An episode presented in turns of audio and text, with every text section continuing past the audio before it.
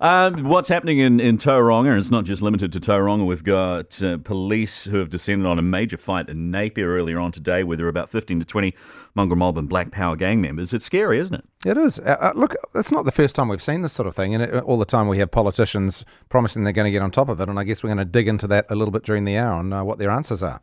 So here is Mike Bush. Before we go to Stuart Nash, Mike Bush, who is the police commissioner, he spoke on Heather du Plessis-Allen's drive show here on Newstalk ZB during the week, and he was reassuring us that they are taking these new gangs, and remember that a lot of the issues are because of gang members who have come from Australia. They were born in New Zealand, they've been kicked out. Essentially, they are Australians, though, um, who are making things heightened as far as the, the violence right now. Here he is people should be assured that uh, the police are out there right across the country, not just in the Bay of Plenty, doing everything we can to intervene with gang members who are involved in serious crime. There is no tolerance for that. It's for the police, but also for every other public service agency and the community to come together so we can resolve these issues. The public should be assured that we're out there. Our staff particularly in this episode, are putting their lives on the line.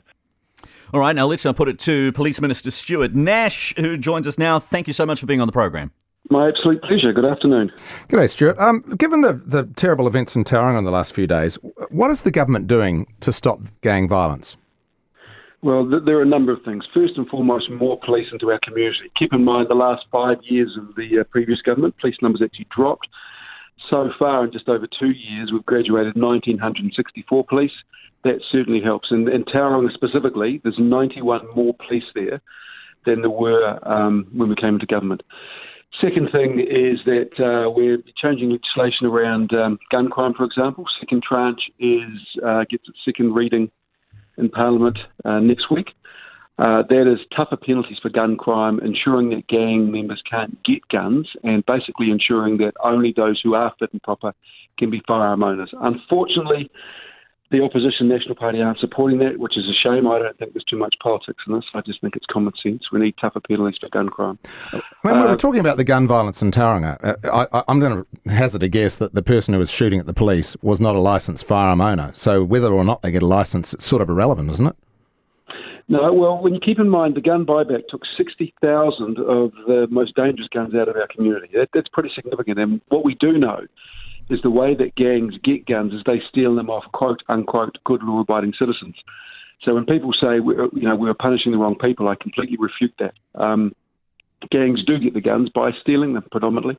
You know they're, they're not importing them, they're still not manufacturing them, so they steal them off people. So taking the sixty thousand guns out of our community uh, is the right thing to do. In terms of gang members, uh, it was not actually against the law in the past for a gang member to get a license. It will be and uh, the legislation that is before the House. Just uh, on that, stealing from um, licensed gun owners, uh, isn't the whole point of the legislation about the storage of guns mean that that's that's a very difficult thing to steal someone's guns because people are not leaving them lying around the house these days, are they? Well, this is the thing. People are, people do get it. Well, what we're told is people do get a little bit lackadaisical about this sort of stuff. Um, but you know, we, we want to make it as hard as possible for people's firearms to be stolen. So you know, uh, let me give you an example. At the moment, under current legislation, it's actually that the police have no ability to go into someone's house and, and, check that they've actually got the right storage facilities and they're following the law. Under the proposed legislation, police can give seven days' notice, go into a person's house with their um, with their permission, of course, at a reasonable hour. So we're not talking about police knocking on the door at midnight, for example. Mm. And just check that the, the storage facilities are fit and proper and that they're doing the right thing. And what we've put into this legislation is something called an improvement notice.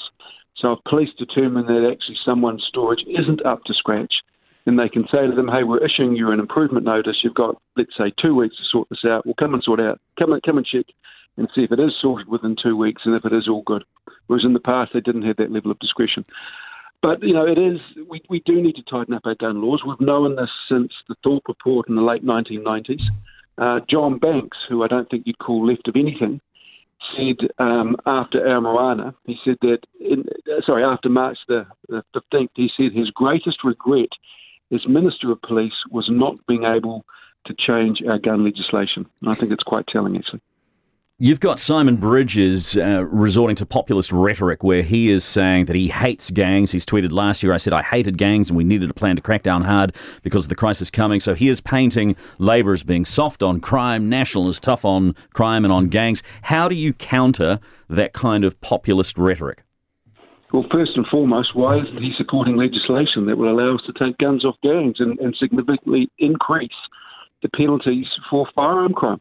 I mean, you know, Simon's pretty big on rhetoric, um, but you know, keep in mind he was cabinet minister in a government that saw a drop in police numbers in their final five years. We've seen, uh, you know, nearly 2,000 trained in the first two years we've been in government.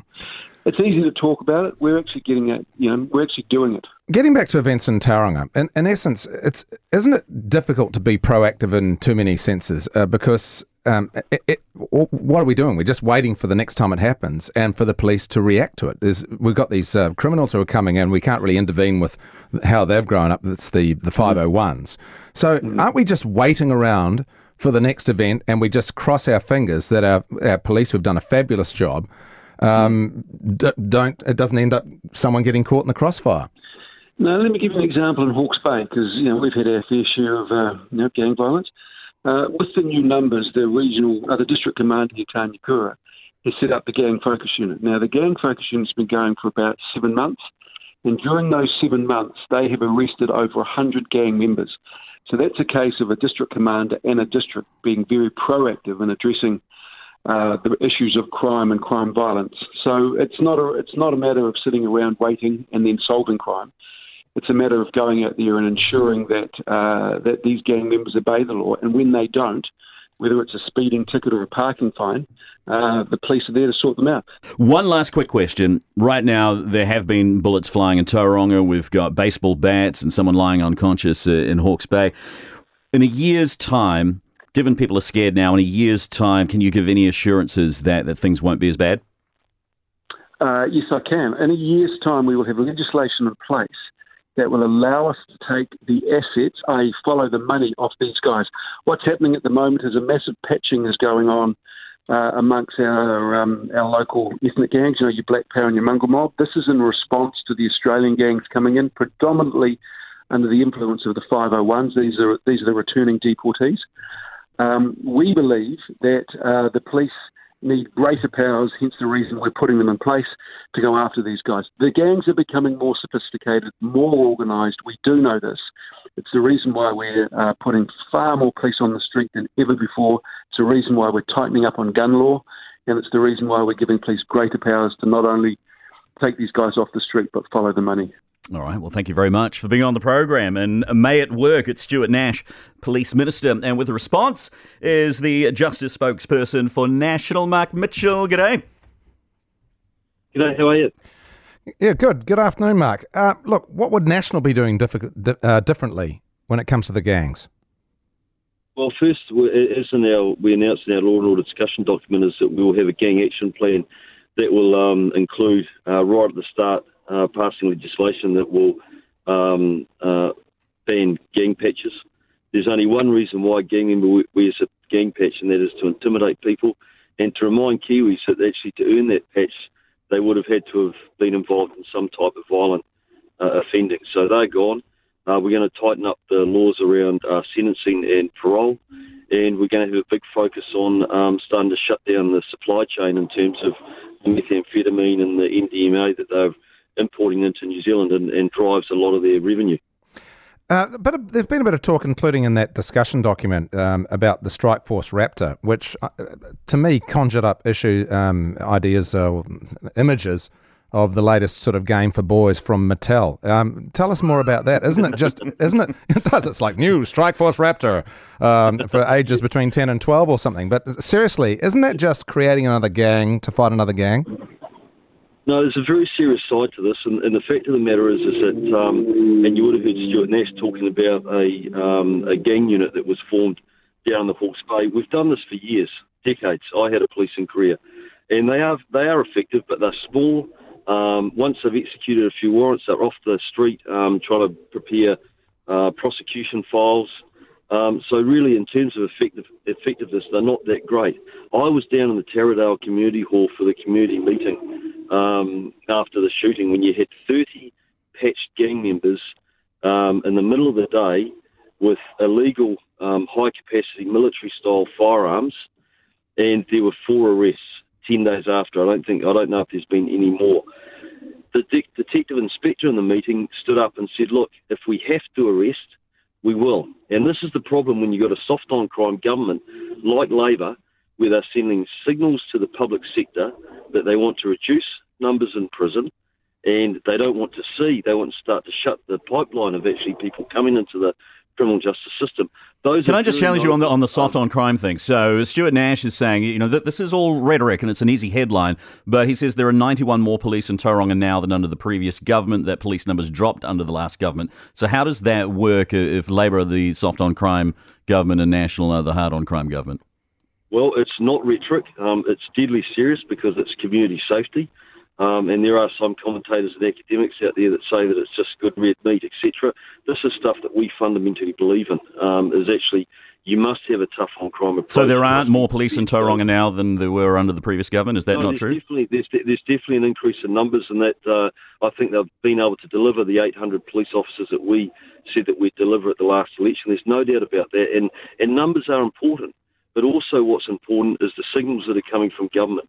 And if you've got a government with ministers, like I saw this year with the Justice Summit, that stand up and say gang members are victims, and um, you know, and they need we need to sort of take a different approach with them, or um, uh, the weakening of uh, parole laws, or the release of um, people out of correction system early, which transfers the risk back into the community.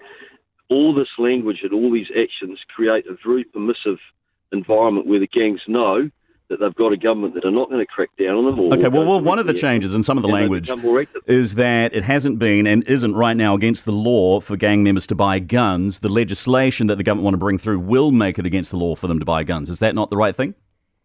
So just let me be very clear about the legislation that the government were forced to adopt. We each had two cracks at bringing this legislation into Parliament through members' bills, and they are the fire, firearms prohibition orders because uh, we realised and understood that it's, it's the criminal gangs and organised crime that are the ones that have got these illegal weapons and are using them on the streets.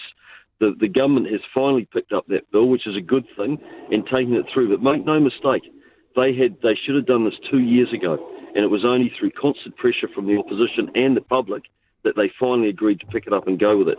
When I passed, I took a bill myself through Parliament in 2013, um, banning gang patches in public buildings at that public meeting in Taradale, you had a black power gang member come in, patched up. He was there for one reason to intimidate the community. The police were able to use that law to remove him from that community hall. Do you know who opposed that law when I took it through? The Labour Party. Do you know why they opposed it? Because they felt that it was going to be an, an impingement on the freedom of expression of gang members. Well, uh, Stuart Nash, is, Stuart Nash is, uh, was saying that you're not going to be supporting the next um, tranche or the next stage in the in the legislation. Is that true? And if so, why not? Absolutely, absolutely, it's true because we took a very clear position in caucus, and I believe this very strongly myself personally. We don't need to have general availability of military style high capacity firearms in New Zealand. There's no requirement for those. You can have carve outs for gun clubs, um, for sports, and for um, pest control. Without a doubt, we can do that. But they've taken it way too far. They've gone. They've become completely focused on and obsessed with um, law-abiding Kiwis that are firearms um, uh, owners, instead of being focused on where the real problem is, and that is with the criminal gangs and organised crime.